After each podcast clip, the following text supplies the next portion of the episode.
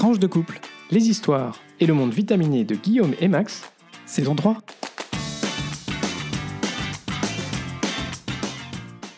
Bonjour, bonsoir, nous sommes Max et Guillaume et nous sommes très heureux de vous retrouver pour ce 15e épisode de la saison 3 de Tranche de couple, épisode qu'on a choisi d'intituler L'épisode embourbé. Comme d'habitude, on vous invite à vous abonner à ce podcast pour être notifié des nouveaux épisodes diffusés le lundi tous les 15 jours. Et on se retrouve entre-temps sur notre page Facebook, notre compte Twitter, toujours tranche de couple, comme le nom du podcast, ou par email sur tranche de couple à gmail.com. Enfin, un mot un seul, partagez sur vos réseaux sociaux à vos proches, à toutes celles et ceux qui sont susceptibles d'être intéressés par le podcast. Cela nous permettra de continuer à accroître la visibilité de tranche de couple et aussi à garder la motivation euh, pour vous proposer cette tranche de nos vies et de notre monde bien, bien embourbé tous les 15 jours. Et on peut peut-être euh, se dire que certains euh, seraient heureux d'avoir quelques clés de lecture, bah, notamment sur ce qui se passe en Ukraine. C'est ce qu'on essaie de vous proposer Absolument. dans ce podcast. Et pour ce nouvel épisode, du coup, on se retrouve sur un format plus classique euh, que celui qu'on vous a proposé la fois dernière. Euh, Max, on va commencer par un petit retour sur euh, ce qui se passe encore aujourd'hui en Ukraine. Exactement, merci Guillaume. On s'est dit qu'on allait revenir sur le sujet de l'épisode 14, la guerre en Ukraine, qui continue effectivement. J'aurais pas la prétention d'être exhaustif, j'aurais pas la prétention euh, de peut-être euh, tout vous dire euh, ou de vous dire enfin, la minute près ce qui se passe, les choses évoluent tellement vite. Mais on va essayer de vous donner quelques, quelques clés. Au 13 mars, au moment où on enregistre, nous en sommes à 18 jours de conflit depuis l'attaque et l'invasion du pays le 24 février par les troupes russes. Et on peut d'emblée le dire, c'est de pire en pire. Les civils meurent sous les bombardements et on ne voit pas de fin dans l'immédiat. On est bien, bien, bien embourbé. Alors commençons par un état des lieux de cette euh, invasion. On vous l'avait dit euh, lors de notre précédent épisode, l'objectif de Poutine était une guerre éclair de quelques jours visant à prendre la capitale, Kiev, renverser le gouvernement et installer un gouvernement potiche à sa place. Ce qu'on constate, c'est que cet objectif n'a pas été atteint. Il est difficile d'avoir euh, aujourd'hui une vision précise, compte tenu de la guerre de propagande et de désinformation qui est en cours, des deux côtés. Chacun essaie de galvaniser ses soutiens. Mais il est clair que l'armée ukrainienne, le gouvernement ukrainien et la population ukrainienne ont opposé une résistance beaucoup plus importante que prévu à l'envahisseur euh, russe. De son côté, les autorités russes ayant tablé sur une guerre courte, elles apparaissent insuffisamment préparées pour un conflit qui s'étend dans la durée. La logistique a clairement été sous-estimée, puisqu'on peut voir de nombreux blindés russes abandonnés faute, faute d'essence, des soldats russes pillant les magasins, faute de rations fournies par l'armée, une désorganisation de la chaîne de commandement, etc. On voit aussi que l'armée russe, qui a utilisé au départ des armes de précision, des missiles euh, précis pour attaquer les centres de commandement militaires, les bases, les matériels offensifs et défensifs, a désormais recours à des armes moins précises euh, qui pourraient faire penser qu'ils ne disposent plus des munitions euh, modernes, chères et rares euh, qu'ils ont utilisées euh, dans un premier temps. Mais qui sont davantage meurtrières vis-à-vis des populations civiles, mais tu y reviendras un peu plus tard. Bah, donc les nouveaux, les nou- voilà, vu que euh, maintenant c'est plus des, des armes euh, qui sont indiscriminées, qui ciblent une zone beaucoup plus large parce qu'elles sont moins ciblées, bah, forcément ça touche la population euh, euh, et les, voilà, les habitations civiles. De même, l'armée ukrainienne dispose toujours de soutien aérien, notamment des, drones armés. Ils diffusent régulièrement des vidéos euh, d'attaques sur des, euh, convois euh, russes ou des blindés russes. Ça montre que, contrairement à ce qu'on aurait pu penser, l'armée russe n'a, euh, 18 jours après le début du conflit, toujours pas la maîtrise du ciel. C'est assez étonnant pour les observateurs militaires. Un autre facteur très important lié à un conflit beaucoup plus long que prévu est l'impact de la Rasputista sur la progression des forces russes. Alors, qu'est-ce que c'est que cette euh, Rasputista? C'est ce qui a donné le nom à ce podcast. Voilà, c'est une période pendant laquelle les sols de Russie, d'Ukraine et de Biélorussie se transforment en gigantesques mers de boue compte tenu du réchauffement progressif des températures, les sols qui dégèlent, etc.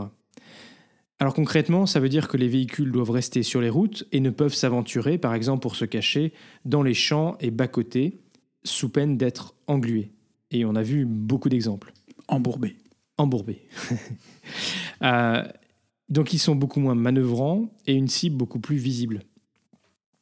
Vous avez sans doute entendu parler du convoi militaire russe d'une soixantaine de kilomètres euh, de long qui a été bloqué pendant des jours entre la Biélorussie et, Kiev.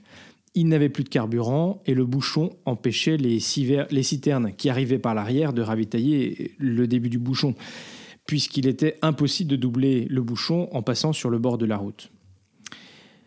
Donc c'est euh, quelque chose qui est, étonnant parce qu'on on peut se dire que les, euh, les militaires russes, bah, ils connaissent cette euh, euh Rastup, euh, Et, et, donc, je veux dire, voilà, ça, accentue encore plus peut-être ce, ce, sentiment qu'ils avaient prévu une guerre éclair et qu'ils n'avaient pas du tout prévu de rester embourbés dans ce conflit aussi longtemps. L'étau se resserre en tout cas sur Kiev et les troupes russes continuent de progresser pour prendre l'intégralité des villes côtières de l'est de l'Ukraine, donc pour barrer euh, l'accès euh, à la mer Noire euh, de l'Ukraine, avec des offensives vers, vers Odessa notamment. Vous l'avez vu ces derniers jours, les bombardements indiscriminés sur les villes se sont multipliés à Kharkov ou Mariupol, où une maternité a même été détruite. Tout ça entraîne de nombreuses victimes civiles, y compris des enfants, ce qui est totalement dramatique.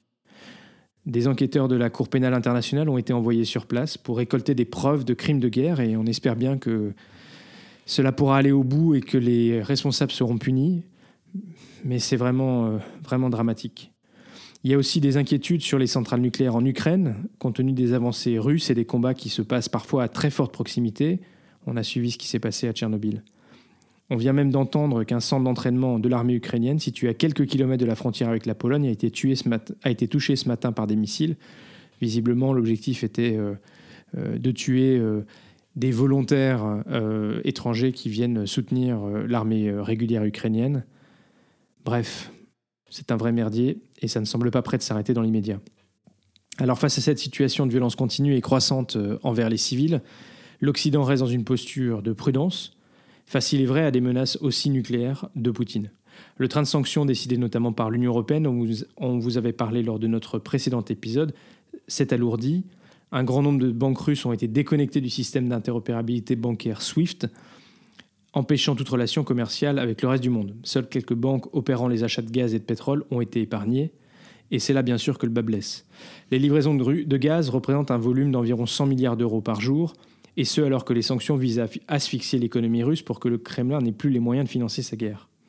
L'énergie, c'est un sujet majeur bien sûr pour l'Europe, car pour un certain nombre de membres de l'Union européenne, la dépendance euh, au gaz russe est de 100%.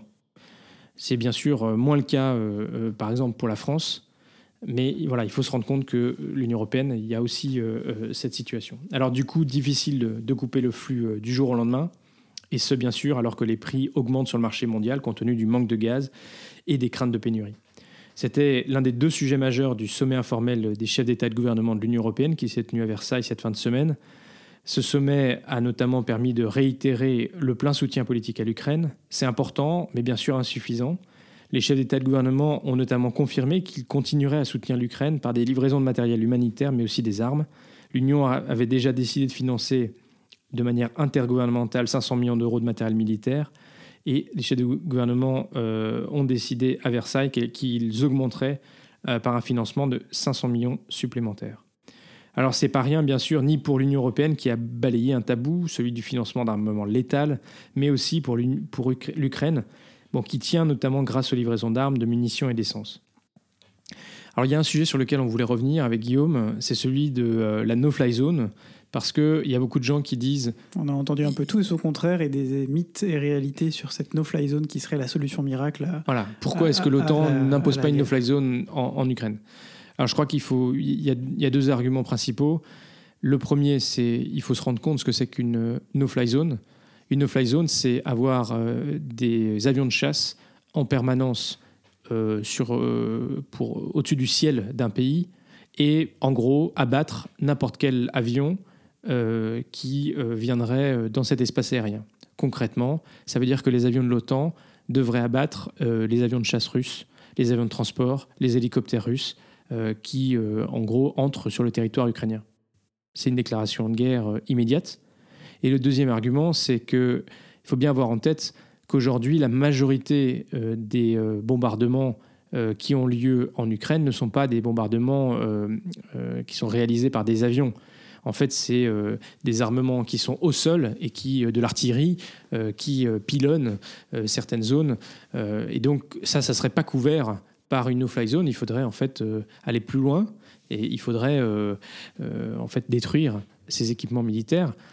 Le troisième élément, c'est que quand l'OTAN a imposé une no-fly zone, la dernière fois c'était en Libye, bah, il y avait un mandat des Nations Unies du Conseil de sécurité pour le faire ce qui bien sûr n'est pas possible puisque la Russie bloquerait tout mandat au Conseil de sécurité. Alors le problème, euh, c'est que bien sûr l'Occident affiche ouvertement qu'elle ne veut pas rentrer en conflit direct avec Moscou, qu'elle n'interviendra pas militairement en Ukraine.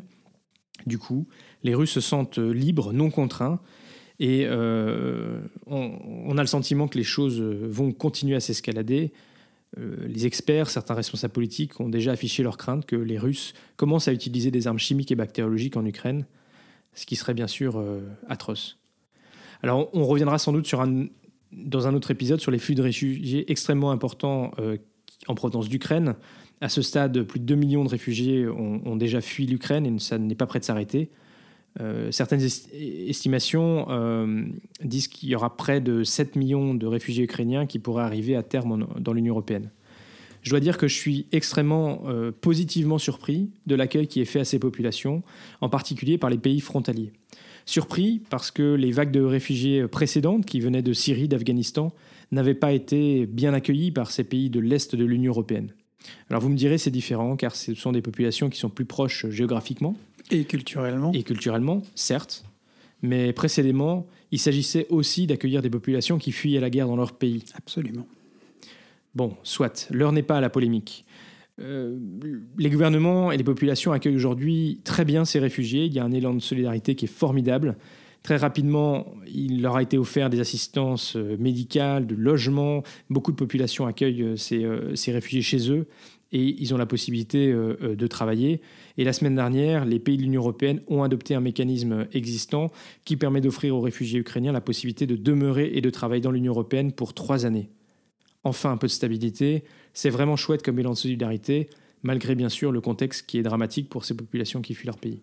Et on peut imaginer et espérer aussi qu'à moyen terme, ça permettra peut-être aux gens à certaines personnes de changer de point de vue sur les réfugiés en règle générale, parce qu'ici on parle effectivement des réfugiés ukrainiens, mais ça ne résout pas la question des crises migratoires et des réfugiés venant d'autres pays, qui restent, eux, euh, souvent euh, stigmatisés, la plupart du temps à tort, il faut le dire. Euh, et j'ai l'espoir, je veux donner dans ce podcast un peu, un peu sombre cet espoir que ça permette aussi de changer un peu la mentalité de, nos pays, de tous nos pays. On a tous une part de responsabilité dans ce sujet. Exactement. Et pour terminer, je voudrais mentionner que depuis ces derniers jours, une série de négociations entre la Russie et l'Ukraine ont débuté. Ce sont des négociations pour un éventuel cessez-le-feu qui serait une première étape importante. Elles se sont d'abord déroulées à la frontière entre le Bélarus et l'Ukraine, puis en Turquie sous l'égide euh, du président Erdogan et de son ministre des Affaires étrangères. Sans succès pour l'instant, certains annoncent que des négociations pourraient également se tenir en Israël, un pays qui est resté relativement neutre dans le conflit actuel, compte tenu des proximités d'Israël avec la Russie, qui cherche sur un autre dossier en Moscou un allié pour empêcher un nouvel accord avec l'Iran, et aussi parce que le président ukrainien est de confession juive et il, a appelé, il en a appelé au Premier ministre euh, israélien. Certains disent que si les Russes proposent ces, ces discussions, c'est qu'ils cherchent une voie de sortie au moment où leurs forces armées sont en difficulté en Ukraine. Bah on l'a mentionné un peu plus haut. Mais pour autant, dans tout exercice diplomatique, il faut donner aux deux parties un moyen de sauver la face. Alors, sur quoi faire compromis dès lors si on arrive à dépasser les demandes exigeantes des deux parties, c'est-à-dire que la Russie qui demande bah, la démilitarisation du pays, euh, la neutralité, la cession de tout le Donbass et, la Crimée. L'Ukraine qui, euh, bah, bien sûr, euh, demande à retrouver la pleine souveraineté sur le territoire entier de, de l'Ukraine. Impossible pour Zelensky, à mon avis, d'accepter une Ukraine neutre qui ne rentrerait pas dans l'Union européenne et dans l'OTAN. Ce serait nier le droit du peuple ukrainien de décider souverainement de son destin et aller à l'encontre du programme sur lequel Zelensky a été élu. Cette guerre n'aura de fait que renforcé la volonté du peuple ukrainien de s'arrimer à l'ouest. Les Ukrainiens peuvent-ils accepter que la Crimée soit laissée définitivement aux Russes? C'est une réalité depuis 2014 et ça semble être le minimum que Poutine puisse exiger. Quid des régions occupées par les milices pro-russes depuis 2014 les fameuses républiques sécessionnistes reconnues par la Russie avant le début du conflit. Pas facile donc, mais la diplomatie est la seule voie de sortie à court terme parce que on ne voit pas que euh, finalement l'une des deux parties va gagner euh, facilement, rapidement, prochainement cette guerre. Voilà, je suis désolé d'avoir été un peu long, mais ça nous semblait long, C'était fait avec le cœur, c'était voilà, de, revenir là-dessus et de continuer à vous donner quelques clés.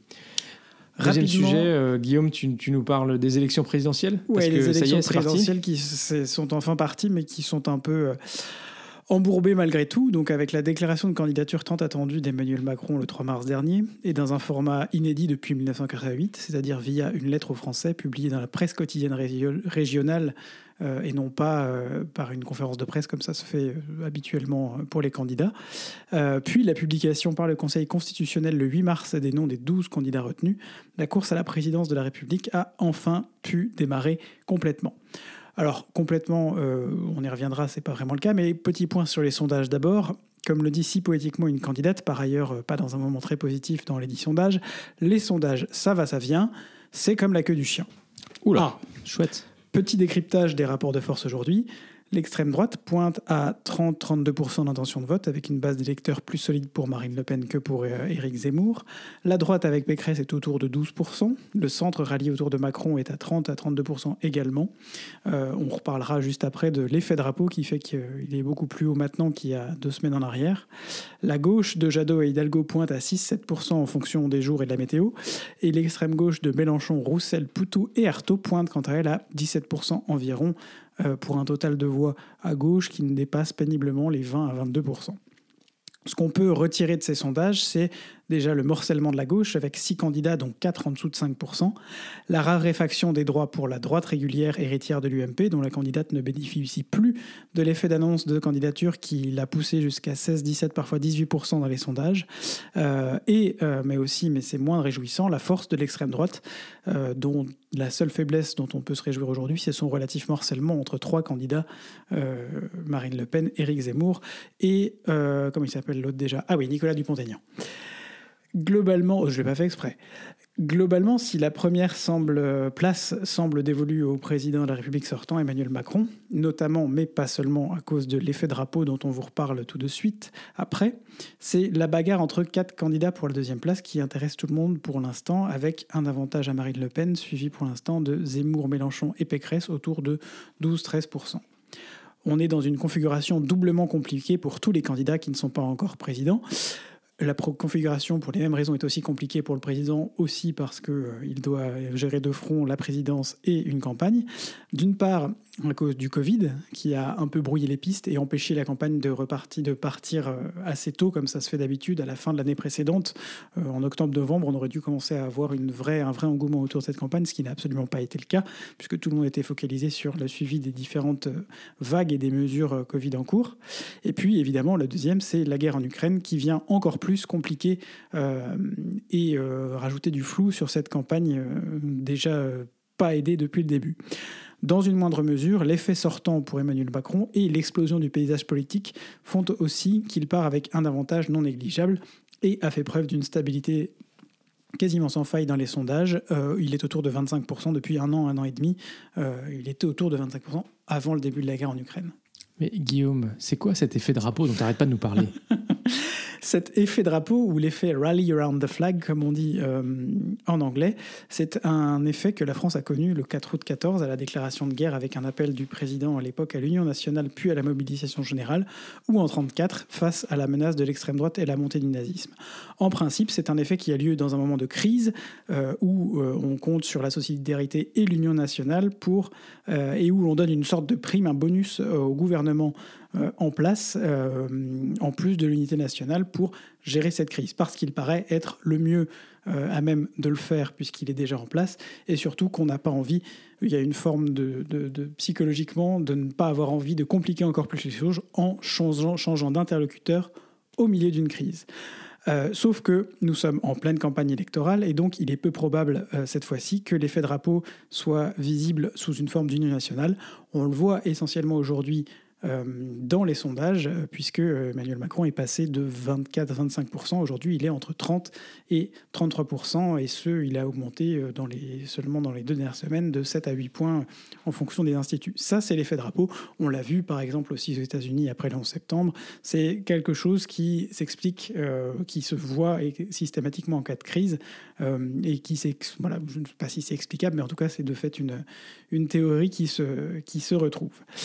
Attention cependant, euh, cet effet drapeau est temporaire. Le jour où la, menace s'atténue, en l'occurrence le jour où ici euh, la guerre en Ukraine cessera, où euh, l'intensité du conflit baissera, en tout cas où l'implication de la, France sera moindre, je ne vois pas ça arriver tout de suite, mais enfin bref, cet effet de drapeau et euh, de ralliement autour du candidat euh, du président en place euh, baissera et posera la question de est-ce qu'il n'a pas été élu à cause de cet effet justement la stabilité dont il bénéficie, dont, on vous parlait, dont je vous parlais plus haut dans les sondages euh, en cas de réélection, lui donne une base de départ assez solide qui devrait éviter qu'on parte uniquement sur cet argument-là pour justifier qu'il ait été mal élu, entre guillemets. Bon, même si en 2017, déjà, il y a des gens qui disaient qu'il avait été mal élu. Absolument. Donc, de toute façon, on n'en est pas encore là.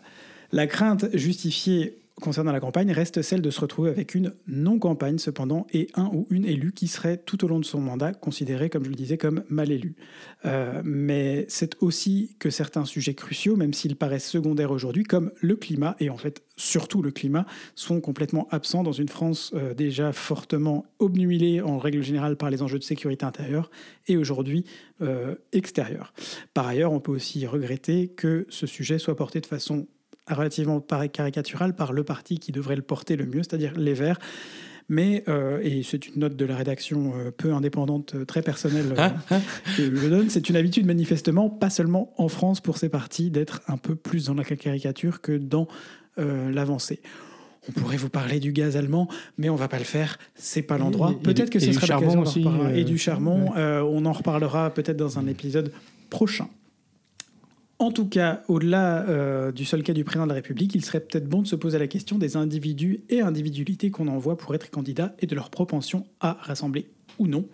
Dans un paysage politique où les alliances de droite et de gauche sont désormais du passé et où la seule tendance centriste, et encore pour l'instant, on ne sait pas combien de temps ça va durer, avec La République en marche, le Modem et Horizon entre autres, semble pouvoir exister. Il serait important pour les partis de se rappeler que sous la Ve République, et a fortiori entre 1980 et le, enfin avec le premier mandat de Mitterrand et 2017, chaque alternance droite-gauche n'a pu se faire qu'à l'aune de la combinaison d'une alliance entre les principaux partis de chaque côté et dès le premier tour, et d'un candidat suffisamment charismatique et malin pour nourrir cette alliance tout au long de la campagne. Charismatique. Ah oui. Pardon. Bah, je vous propose, euh, euh, on, peut, faire un petit travaux pratique. Qui est charismatique dans les 12 candidats qui, qui, euh, qui, qui se sont présentés? Vous avez 6 heures. Il faudra bien tout ça, je pense. Ah bah si, si, je pense que Jean-Luc a une vraie personnalité. Après... je, je, pense que effectivement, d'un point de vue tout à fait comment subjectif, mais objectif de fait, puisque c'est la personnalité à gauche qui ressort. Jean-Luc Mélenchon est probablement la une des personnalités les plus charismatiques, avec euh, de l'autre côté Marine Le Pen et Zemmour. Je ne parle pas de Emmanuel Macron qui est dans une autre situation puisqu'il est déjà président, mais voilà, on se demande un peu où sont passées la droite et la gauche traditionnelle en France aujourd'hui. Bah, c'est le voilà, c'est en fait c'est le, le centre euh, euh, le centre plus fort a finalement fait émerger les mm. extrêmes, et donc ce qui est entre les deux, ça a été euh, complètement délaissé. merci Guillaume pour ce point sur les élections présidentielles. C'est vrai qu'il ne faudrait pas qu'on oublie quand même qu'il y a un moment démocratique important pour la France. Hein. c'est une fois tous les cinq ans seulement. Et que toutes les Françaises et tous les Français doivent aller voter. C'est important. voilà. Et je rappelle à toutes fins utiles qu'on n'est pas obligé de se retrouver à 100% dans les propositions d'un candidat ou d'une candidate pour voter pour, lui, pour elle. C'est difficile. Mais que parfois, il faut savoir mettre euh, certains de ces. Moi, je, je l'ai fait à toutes les élections auxquelles j'ai voté depuis que j'ai 18 ans. Mettre certains de ces, certaines de ces convictions un peu de côté en se disant que bah, voilà, on va quand même voter et on va faire entendre sa voix. Alors, ce qui sera intéressant aussi, c'est bien sûr les élections législatives. Euh, parce que peut-être que les choses seront un peu plus ouvertes. Euh, que pour le scrutin euh, présidentiel.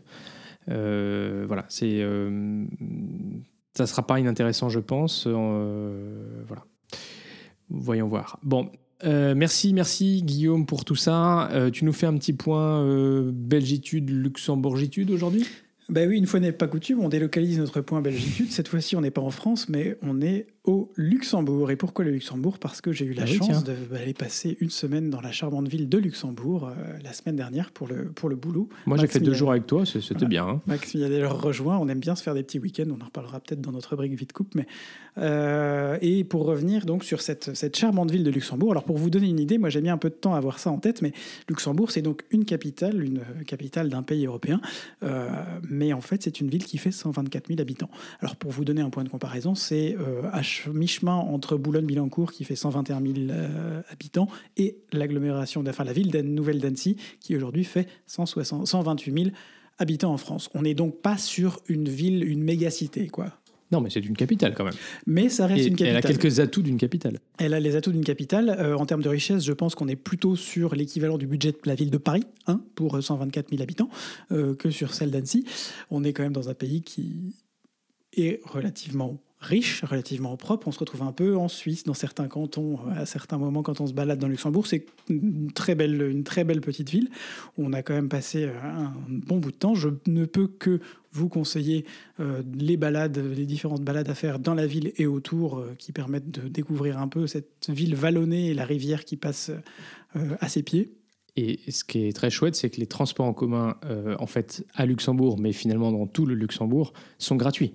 Et donc, ça vous encourage aussi à poser votre voiture si vous êtes venu en voiture ou à venir directement en train euh, et à profiter en fait de ces transports gratuits dans la ville, notamment le tram, euh, voilà, vous permet de vous balader quand même euh, pas mal dans pas mal d'endroits ou le bus.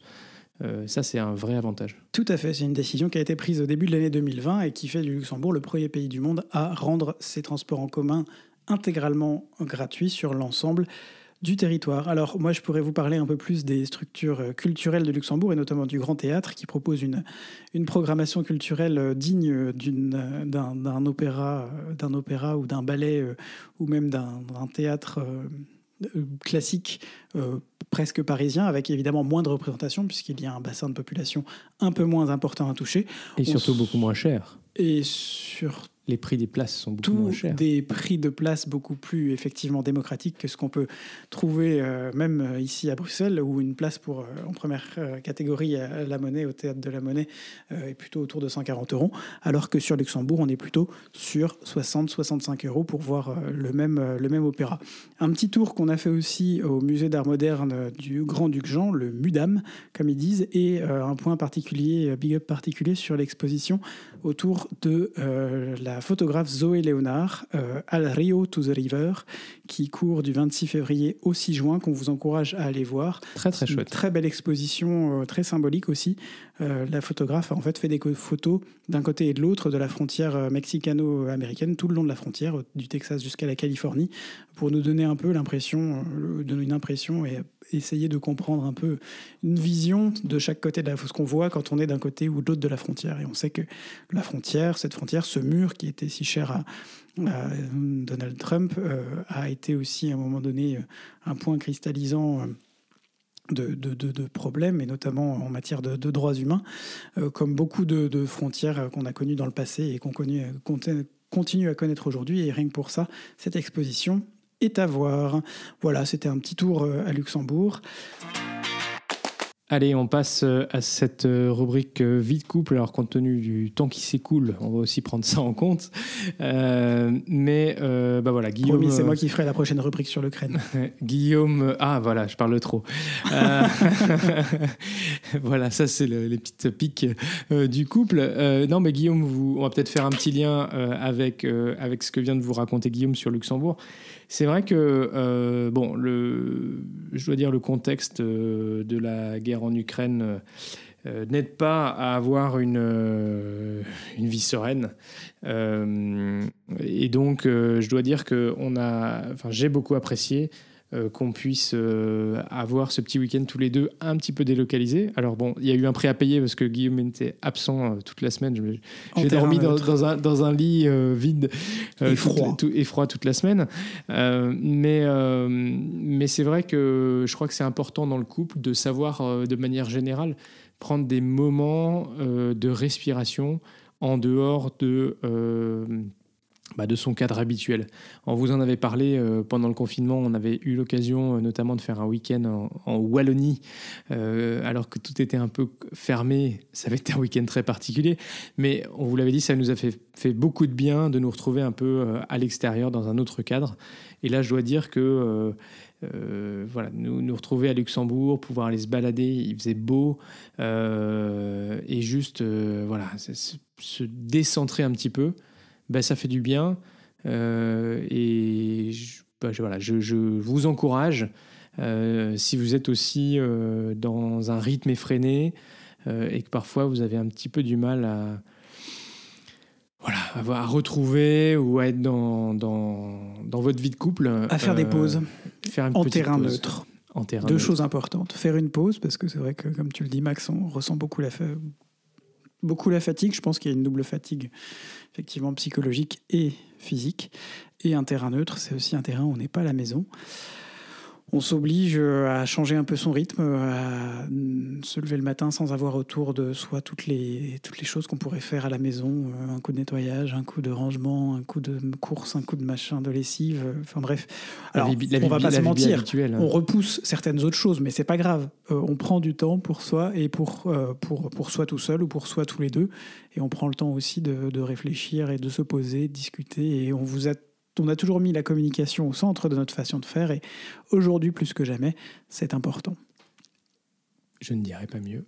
Voilà. Pour éviter que votre couple ne s'embourbe ou que votre personnalité ne s'embourbe si vous n'êtes pas en couple aussi et pour vous réconcilier avec vous-même et votre autre moi euh, en face de vous. Ouais, non, là ça devient très philosophique quand même. Bon, alors par ailleurs, on, doit dire que bah, pour nous, là, depuis, euh, enfin, je sais pas, je pense que le mois de, de février-mars, ça a été aussi une accélération euh, du tempo euh, personnel. Et puis euh, voilà, globalement, on voit aussi qu'avec les beaux jours et tout ça, le, calendrier, enfin, on a l'impression de revenir un petit peu à des calendriers très chargés aussi au plan, personnel. On voit que les, les week-ends se, comment dire, se remplissent. Euh, et donc, euh, bah, c'est important de savoir aussi prendre soin de vous. Et euh, bah, voilà, Guillaume, on a, on a décidé d'essayer de se coucher un peu plus tôt. On n'y arrive pas toujours. Mais visiblement, Guillaume l'a lu dans une rubrique. Absolument. J'ai lu quelque part qu'il fallait se coucher entre 22h et 23h pour ménager correctement ses heures de sommeil. Donc, c'est un peu l'objectif qu'on va se fixer.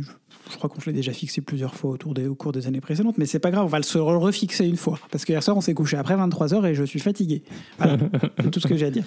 Voilà. Et alors, dans nos petits moments de couple, pour euh, aussi, euh, comment dire, se retrouver, vous le savez, euh, on vous l'a dit, je crois, dès le début, on aime faire la cuisine. Et voilà. Et ça faisait un petit moment qu'on n'avait pas fait de la cuisine plaisir. Euh, parce qu'on était plus dans la cuisine euh, quotidienne. Euh, Guillaume a fait beaucoup de soupe tout cet hiver pour qu'on puisse manger de bons légumes. et puis voilà, la cuisine du quotidien. alors ce week-end. En plus, j'adore faire la soupe. Oui, oui, mais tu l'as fait très bien, c'est très chouette, j'apprécie beaucoup. et donc, bah voilà, cette, ce week-end, on a fait un petit peu de cuisine plaisir, des gâteaux et une brioche qu'on a mangé ce matin avec grand plaisir et il en restera pour euh, cette semaine. Aux pralines, si vous Ah oui, voilà. Donc c'est aussi un, Tiens, un faut hommage. rachète des pralines à Lyon, ça me fait penser, tu le mettras sur la liste de courses. C'est aussi un hommage à mon oncle, euh, parce que c'est voilà, c'est ma tante qui, euh, qui fait des brioches aux pralines, et c'est sa recette. Et donc voilà, c'est un petit clin d'œil aujourd'hui. Euh, à Jean-Baptiste. Mais euh, voilà, donc on... Bien à tout le monde. Exactement. Et donc, ben voilà, c'est c'est sympa aussi de pouvoir retrouver. Voilà, ça, je, vais me remettre à faire quelques pizzas maison aussi prochainement. Mais voilà, ça fait partie de nos espaces de respiration et nos espaces de respiration en commun on, cuisine en commun, on cuisine aussi chacun dans son coin, euh, l'autre est un peu le commis, mais c'est vrai que c'est euh, bah, quelque chose qu'on aime faire euh, et, qui, voilà, qui, est très chouette dans notre, dans notre vie de couple. Absolument. Mais bon, tout n'est pas. Euh, parfois, on se prend un peu le nez aussi, Guillaume, c'est ça? Ouais, non, parfois on se chamaille un peu. Ça, ça fait aussi partie de, ça fait aussi partie de nous. C'est pas nouveau, on en a déjà parlé. Et quand on est, quand on est fatigué en plus, euh, en général, ça n'aide pas qu'on aborde des sujets parfois un peu, un peu touchy, euh, un peu compliqués. On a tendance à, assez vite se prendre la tête. Mais on y travaille, au bout de 12 ans, toujours encore, je crois que c'est toujours la clé. Après, On sort de- après, je vous parle vraiment de chamaillerie, hein. On, on respire, Voilà. on va éventuellement faire un petit tour, et puis après, euh, voilà, on reprend le, on reprend le fil. Tout à fait. Allez, pour finir, Guillaume, rapidement. Deux minutes, un petit point sur. On, vous parlait de la guerre en Ukraine, et moi je voulais revenir sur les, ce qui a été fait au niveau. Deux choses euh, culturelles, euh, au niveau de la, culture euh, et des artistes, notamment ukrainiens ou russes, dans ce contexte-là. La première chose, c'est de souligner une initiative des directeurs de, plusieurs, d'un certain nombre de lieux culturels en France, mais ça existe aussi au niveau de l'Union européenne, notamment via le réseau Opéra Europa. C'est des initiatives pour accueillir des artistes ukrainiens euh, contraints à la fuite dans le- leur théâtre. Alors on a l'exemple, le meilleur exemple, c'est celui de l'initiative prise par Anne Hidalgo, la maire de Paris, et euh, Thomas Loriot-Prévost, le directeur du théâtre du Châtelet à Paris, d'accueillir euh, en résidence le ballet de Kiev qui était en tournée à ce moment-là au Châtelet, qu'ils vont donc accueillir pour une durée indéterminée à Paris, le temps que la situation se stabilise en Ukraine et qu'ils puissent y retourner euh, de façon euh, de, sans mettre en danger leur vie.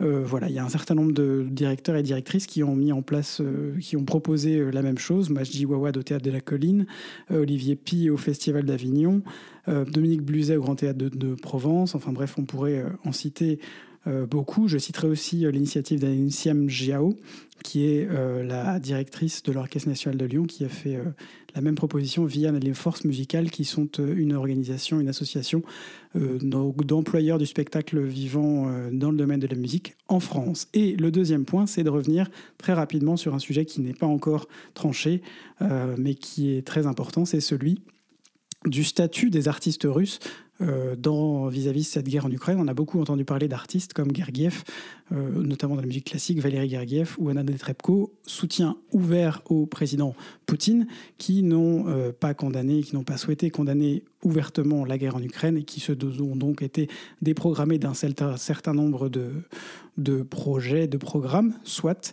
Euh, c'est pas forcément. D'ailleurs, c'est plutôt. Dans mon sens, c'est plutôt mérité, en tout cas c'est plutôt normal de ne pas, pour ne pas renforcer le, la communication et le soft power de la Russie à l'étranger plus que ce qu'il ne l'est aujourd'hui. Pour autant, il ne faut pas euh, complètement supprimer la culture russe qui n'a rien à voir avec Vladimir Poutine. Et on se retrouve parfois dans des situations un peu, euh, un peu compliquées comme celle du jeune pianiste de 20 ans euh, Alexander Malovev qui euh, vient de voir qui malgré sa condamnation il est russe. Il a condamné ouvertement la guerre en Ukraine. Il vient de voir ses concerts notamment à l'avant de avec l'orchestre philharmonique de Montréal et la Vancouver Recital Society annulés pour les six prochains mois. On est laisse dans une situation compli- compliquée d'autant plus que un certain nombre de comment un certain nombre de, dirigeants russes, notamment euh, le président de la Douma d'État, l'Assemblée nationale en, Russie, euh, a menacé les artistes russes tout simplement qui s'opposaient à la guerre en Ukraine. Donc voilà, je nous appelle j'appelle tout le monde et je m'appelle moi-même à être extrêmement prudent sur ce qu'on fait, à ne pas rentrer dans une nouvelle euh, guerre de, suppression de la culture russe au, pré- au prétexte de cette guerre en Ukraine, mais de savoir faire la part des choses euh, entre des artistes qui soutiennent le régime et des artistes qui ne le soutiennent pas. Ça permettra aussi de ne pas donner davantage d'armes à Vladimir Poutine pour dire que l'Occident est entièrement contre la Russie. Merci Guillaume, et c'est déjà la fin de cet épisode, ce 15e épisode. Si ce podcast euh, vous plaît, n'hésitez pas à le faire découvrir autour de vous. N'hésitez pas à mettre un commentaire euh, sympathique et une note sur Apple Podcast, sur Spotify. Euh, à mettre un like sur YouTube ou un pouce bleu sur Facebook. Ça permettra de, bien sûr, de nous faire plaisir et surtout d'accroître la visibilité du podcast. Alors, partagez. Ce podcast est diffusé le lundi tous les 15 jours ou le dimanche soir pour les plus pressés. Alors, prenez soin de vous, prenez soin des autres d'ici au prochain épisode. Sortez masqué ou pas, comme vous le désirez, comme ça vous met à l'aise finalement. Gros bisous et à très vite. Pour de nouvelles tranches, Vitaminé